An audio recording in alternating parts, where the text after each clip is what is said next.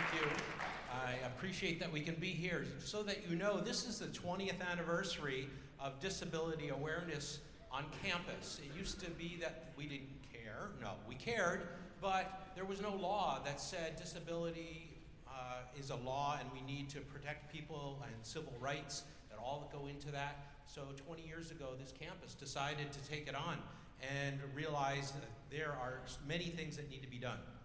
And so over the years, we've developed more and more programs for those who have disabilities. There's over 160 people on campus here that are connected with disability services and have accommodations. So um, if you are one of those, you might not have realized there's that many. If you are not, there's a lot out there that have disabilities. So, uh, as said, I am David Golias, and I am the Director of Disability Services and CAPS. Um, I want to highlight uh, just three things real quick. God has a plan. If you have heard this before, God has a wonderful plan for your life. Well, He does, because He loves you. And that love is an ultimate overarching theme that we want you to see. The other is that God is good. And when we talk about disabilities, sometimes that characteristic of God and disability does not always mesh well in our minds because we have our own concept of what we think is good. But He has our best in mind, and you will hear that. And I would implore you that for the next four days, especially, listen.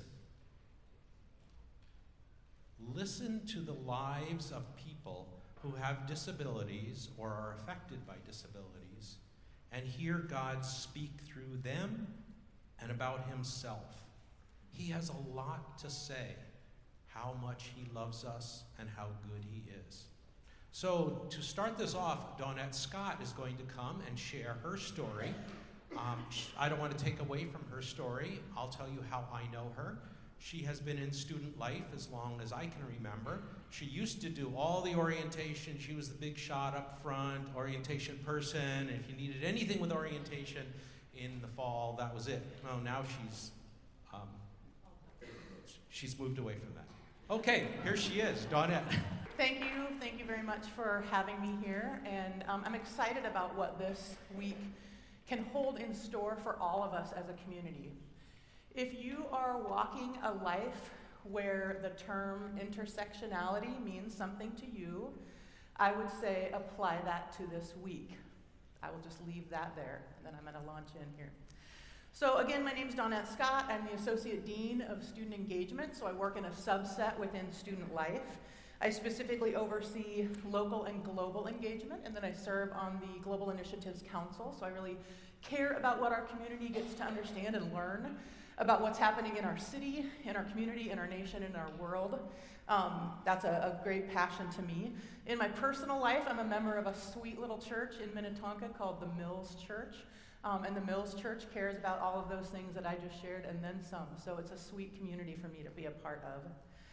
I would describe myself as a person who is um, a personhood and leadership developer. I really see people and I love to reach in both emotionally, um, verbally, uh, just in, in, terms of relationship and, and help shape and mold the things that God might be bringing to light for people. I'm a five on the Enneagram with a strong eight on the side there. I'm a thinker, a ponderer, a question asker. I'm really refreshed by time alone, and I love to be in creation. And most importantly of all, I'm crazy about our Creator. I'm crazy about the Holy Spirit. I'm crazy about the Creator's Son, Jesus. And if you ever had a chance to hear my life story and my testimony, you would know that my favorite thing is to run headlong into His arms. And I love residing there. And I have a hearing loss. So I'm up here this morning because my disability has to do with a lack of hearing. It's I was born this way. I was born with nerve damage in my inner ear, and it means there's certain types of hearing um, that I am not capable of doing on my own, so I need help. Um, more specifically, I have severe to profound hearing loss in four out of eight of the areas that you can hear. So, this is a slide of a hearing test you can see where the normal range is, and you can see where my hearing shows up. So all eight of those uh, line, vertical lines going up and down are different spaces where they measure your hearing. This was from 2016. Oh, where do I do this? Oh no, that was from 2014. This is from 2016. It is not necessarily uh, getting any better. Primarily, this means that I have difficulty understanding speech. So, you may or may not know that with a hearing loss like that, when you've got some aspects of sound that are closer to normal and others that are falling off the cliff, then it means that you can't discern between certain things. And so, for me, that looks like I can't hear consonants, but I can hear vowels. Now, if you think about what a vowel sounds like, A, E, I, O, U, and if you just made the noise, I, E, U, A, O, Okay, that's a lower tone. But if you took the consonants and just made the sounds that they make, those are they're real high pitched. So when I do a hearing test and they take my hearing aids out and they put me in a little room, put the headphones on me, and there's a little electronical man saying, Say the word ape. I can't tell if he says ate, like I ate a sandwich, ape, or like ache, like my muscles ache. So I can't tell the difference between that. Now, in the context of a sentence, I know that you would not have said, I ate a sandwich, right? So, in the context of a sentence, okay to laugh. I laugh about that every time.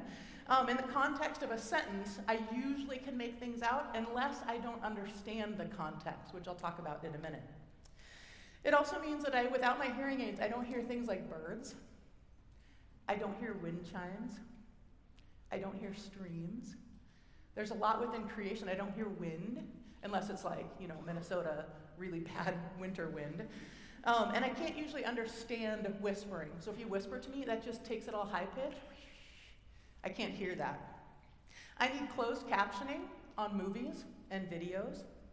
It also means that I can check out really easy. If I'm not in a position, in a conversation, like a, uh, an actual physical position, like in the backseat of a car, if the people up front are talking and they're just facing front and they don't shift their weight so that they can turn sideways, or if the driver doesn't look in the rearview mirror so that I can see their lips, then I usually check out of the conversation. Um, it's not because I don't want to be a part of it, it's because I simply can't. And sometimes we make decisions on where we're going to put our energy. And so sometimes I just decide to look at creation and enjoy the ride, and I love being in my head as a five on the Enneagram, so that really works out for me. I'm also really good at lip reading.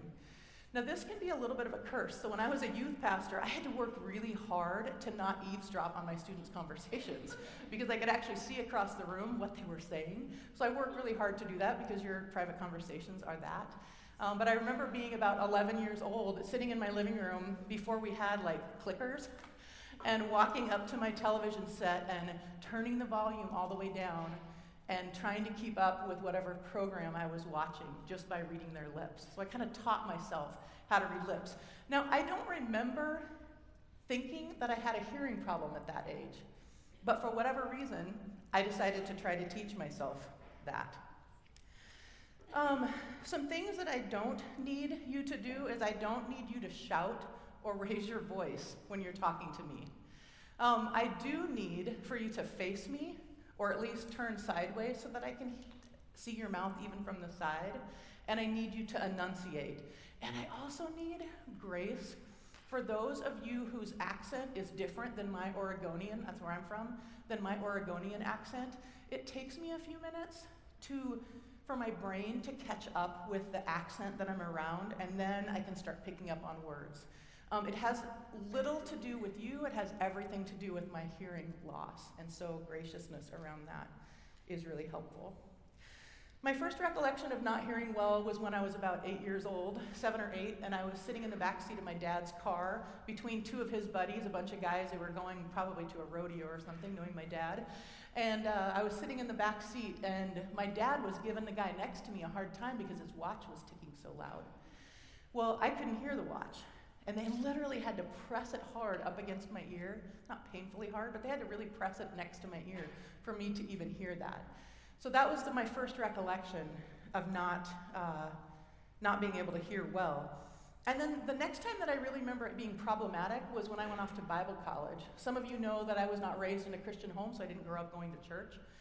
So, going to Bible college, I was a fairly new Christian when I did that. I did not understand all the terminology When I talked about context a few minutes ago, I didn't have a context for the words people were saying and the language that they were speaking.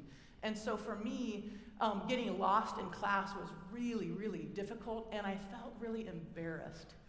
Something in me felt embarrassed that I couldn't keep up. And I remember leaving class in tears a lot. This was all before, before getting hearing aids. Biblical conversations may as well have been like going to medical school but never having taken any prerequisites. I just didn't have any idea what was going on. Um, the first time I did get hearing aids, it was in the, the 90s sometime. I was well into my young adulthood. Um, and at that time, they still had what's called analog hearing aids. I don't even know if they still have those. But analog hearing aids take your hearing loss, wherever it is, and just raises everything. So if I could hear the, the low tones really well, but I couldn't hear the high tones, it just made the problem louder. So it made for the same problem. Um, that was a big disappointment because I had a lot of hopes around that. Um, but God miraculously provided, and the next type of hearing aids that I got were digital. And what digital does is just it allows, like you can think of a soundboard, it allows you to raise the sound of different aspects and to make that hearing um, more clear all around. When digital hearing aids came into my life, a whole new world um, arose. I remember sitting in my sweet little house, my little yellow house, as I affectionately called it, um, in Oregon City, Oregon, and I was watching one of my favorite movies, Sense and Sensibility. I was watching it late at night, and all of a sudden, the birds outside just started chirping like crazy. Now, I had seen this movie a bunch of times, so I muted it and just let it play, but the birds went away. And I unmuted it, and the birds came back. And I realized I'd been watching this movie for however many times I'd seen it, and I had just never been able to hear that. So that was a huge, like, I just remember a big grin busting out across my face. A few days later, it was fall when I first got my hearing aids, and a few days later, I was walking out to my car, and all of a sudden, something moved by my feet, and I jumped. It was actually a leaf that was skittering across the cement, and I just had never heard that before. So when I heard the noise near my feet, I jumped. Now, of course, I was startled at first, but then I just laughed. I just laughed because it was so glorious to be able to take this love that I had for creation and for the Lord to, to allow for another way for me to fully enjoy that. I had so much wonder around it.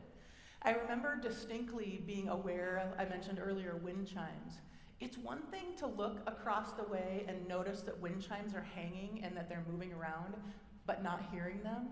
And then all of a sudden being able to measure how much you can hear by still seeing those move and put your hearing aids in and go, wow, that's a beautiful sound. So if you ever see me walking across this campus with by myself with a bit of a silly grin on my face, it might be, it is most likely because I'm enjoying some facet of creation.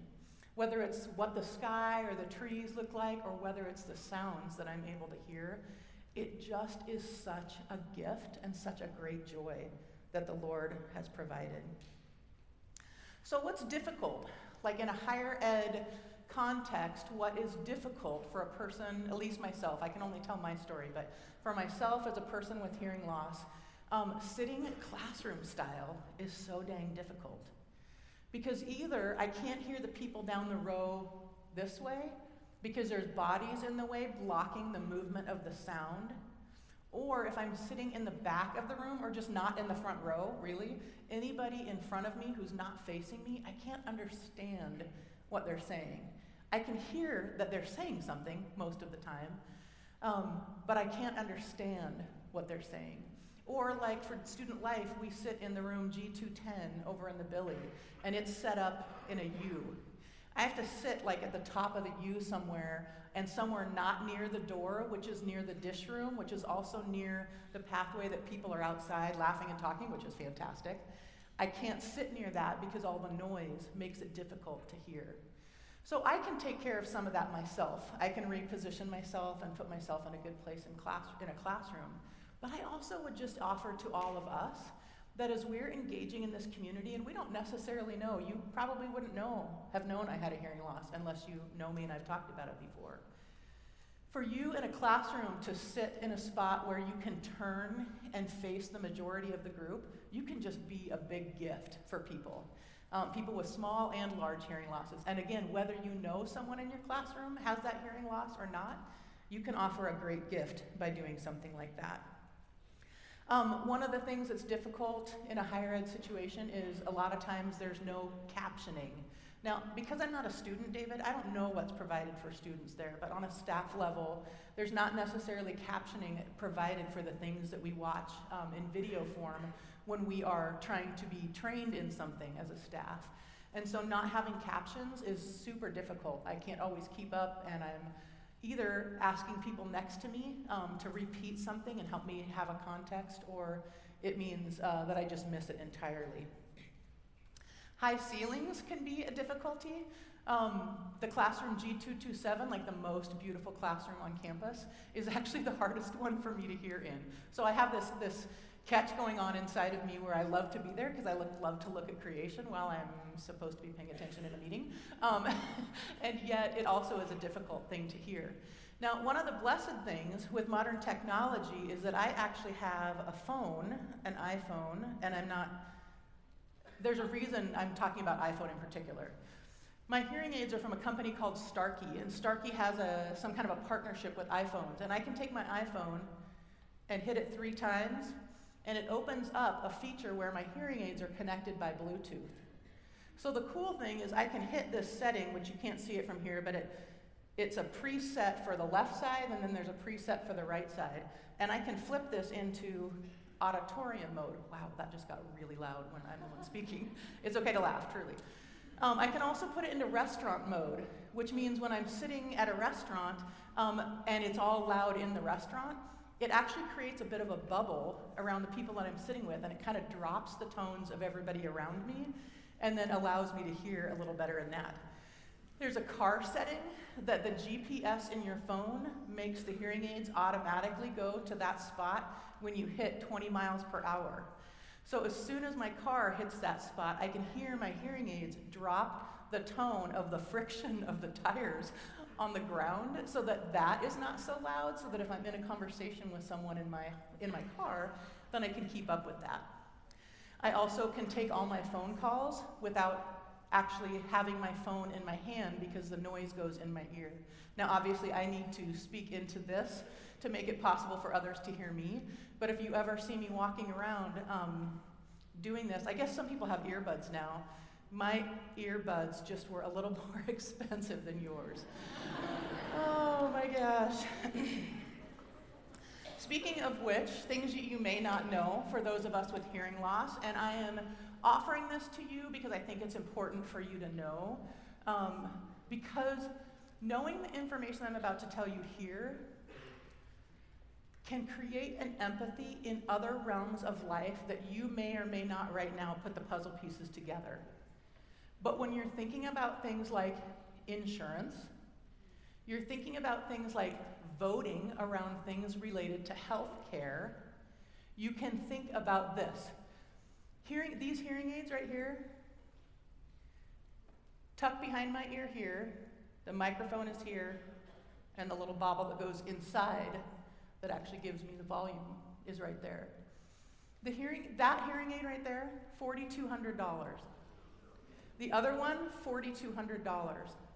There's $8,400 of hardware in my head right now, just making it possible for me to participate on a normal basis at the places that I work, places that I'm educated, the places that I am with family and friends.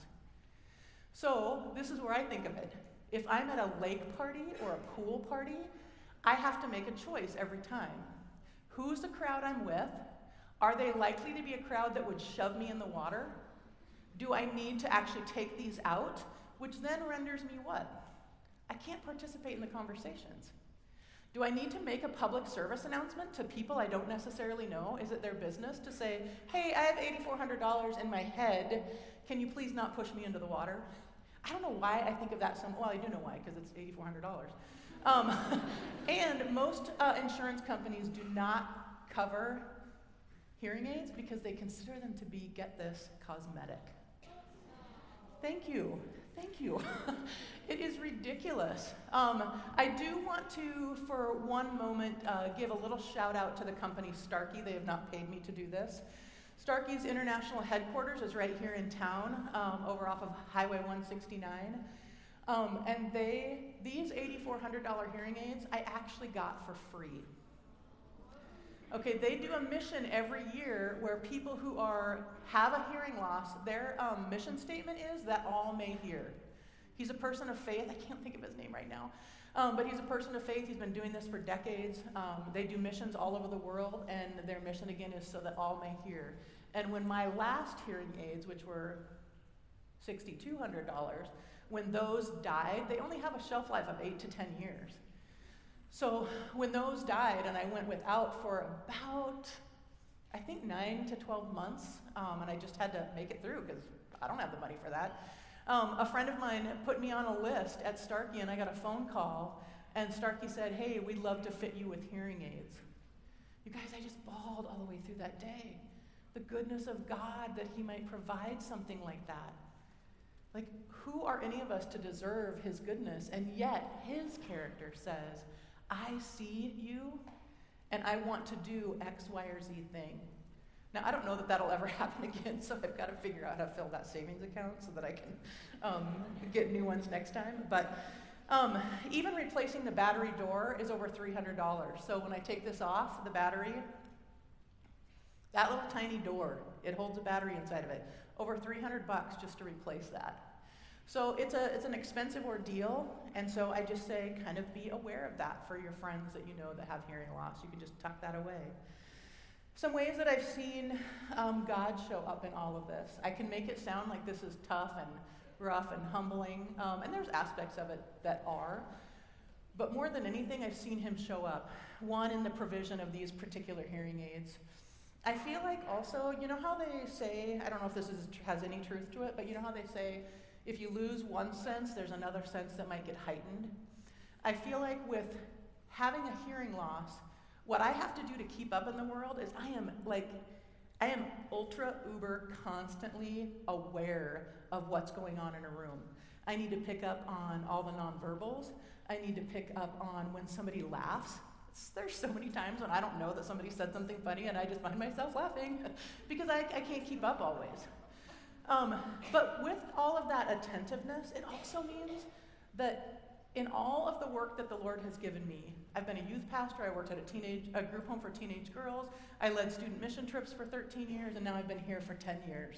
Do the math, I'm older than you think. Um, and in all of that time, what has really given me is an, uh, an intuitiveness and a heightened awareness to how the students that I work with are doing. It also means that I'm picking up on the nonverbals as they're trying to express something, and the Lord has given me oftentimes words to help put words to something that they're feeling or thinking that they're having a hard time having words for. And I feel like that is part of the attentiveness that He allows me to have and that He gave me the opportunity to have because I have to pay so much attention to keep up this way. I have a particular vantage point in seeing the underrepresented with that as well. I feel like I have, and I'm not patting myself on the back, I'm simply saying, um, I gotta turn my phone over because messages are coming in.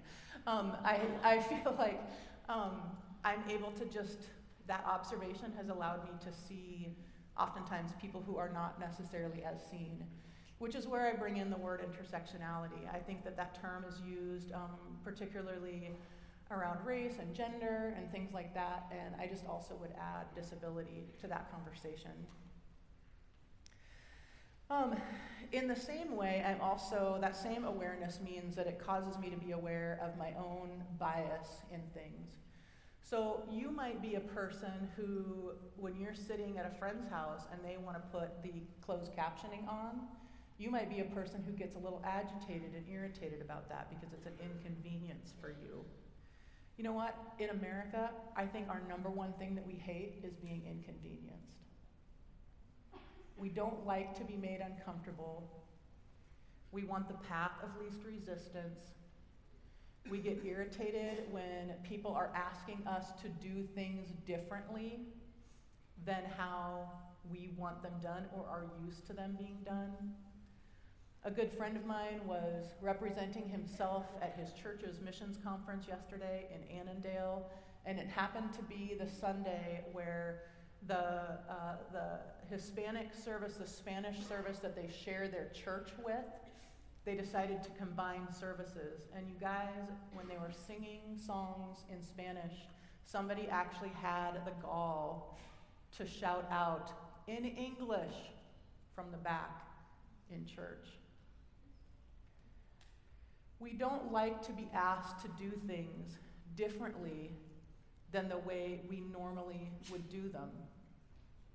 You may not want to, in your classroom, be bothered to turn and face the majority when you speak. You may not want the captions on the movies that you're watching or the things that your professor is doing in class. But, family, we are just that. We're a family. I want to be that person who looks out for you wherever you're at and I hope, I hope that we will become the same for one another. Where we see each other, we notice the things that the Lord um, has done in different people's lives and the opportunities it brings us to be inconvenienced for a few moments. He's not asking you, well, some of him, some of you, he, he is. He's not asking you to go someplace completely inconvenient to be a missionary. He's just saying, hey, you have an opportunity here in your everyday life to be a little bit inconvenienced for the sake of others. I want to leave you with a charge, and that charge is simply the word notice. I want you to begin to notice. I want us to begin to notice. Notice when others are maybe making some accommodations for themselves, and how could you jump in and be a part of that. Notice when your irritation jumps up, even if it's on the road, okay? Notice when you're agitated and what is that really about? If we can start flexing the muscles of not being irritated around being inconvenienced by things, then that is going to shift the gears for us in so many other ways. I said to you at the beginning of our time together that I was born this way. I was born this way. And many others have been born with any other kinds of, not just disabilities, but even traits. Um, this morning, we are going to be blessed, and feel free to stand and kind of get excited with this. But we've got a couple of young women here who are stepping into the greatest showman, and they're going to be singing for us, This Is Me.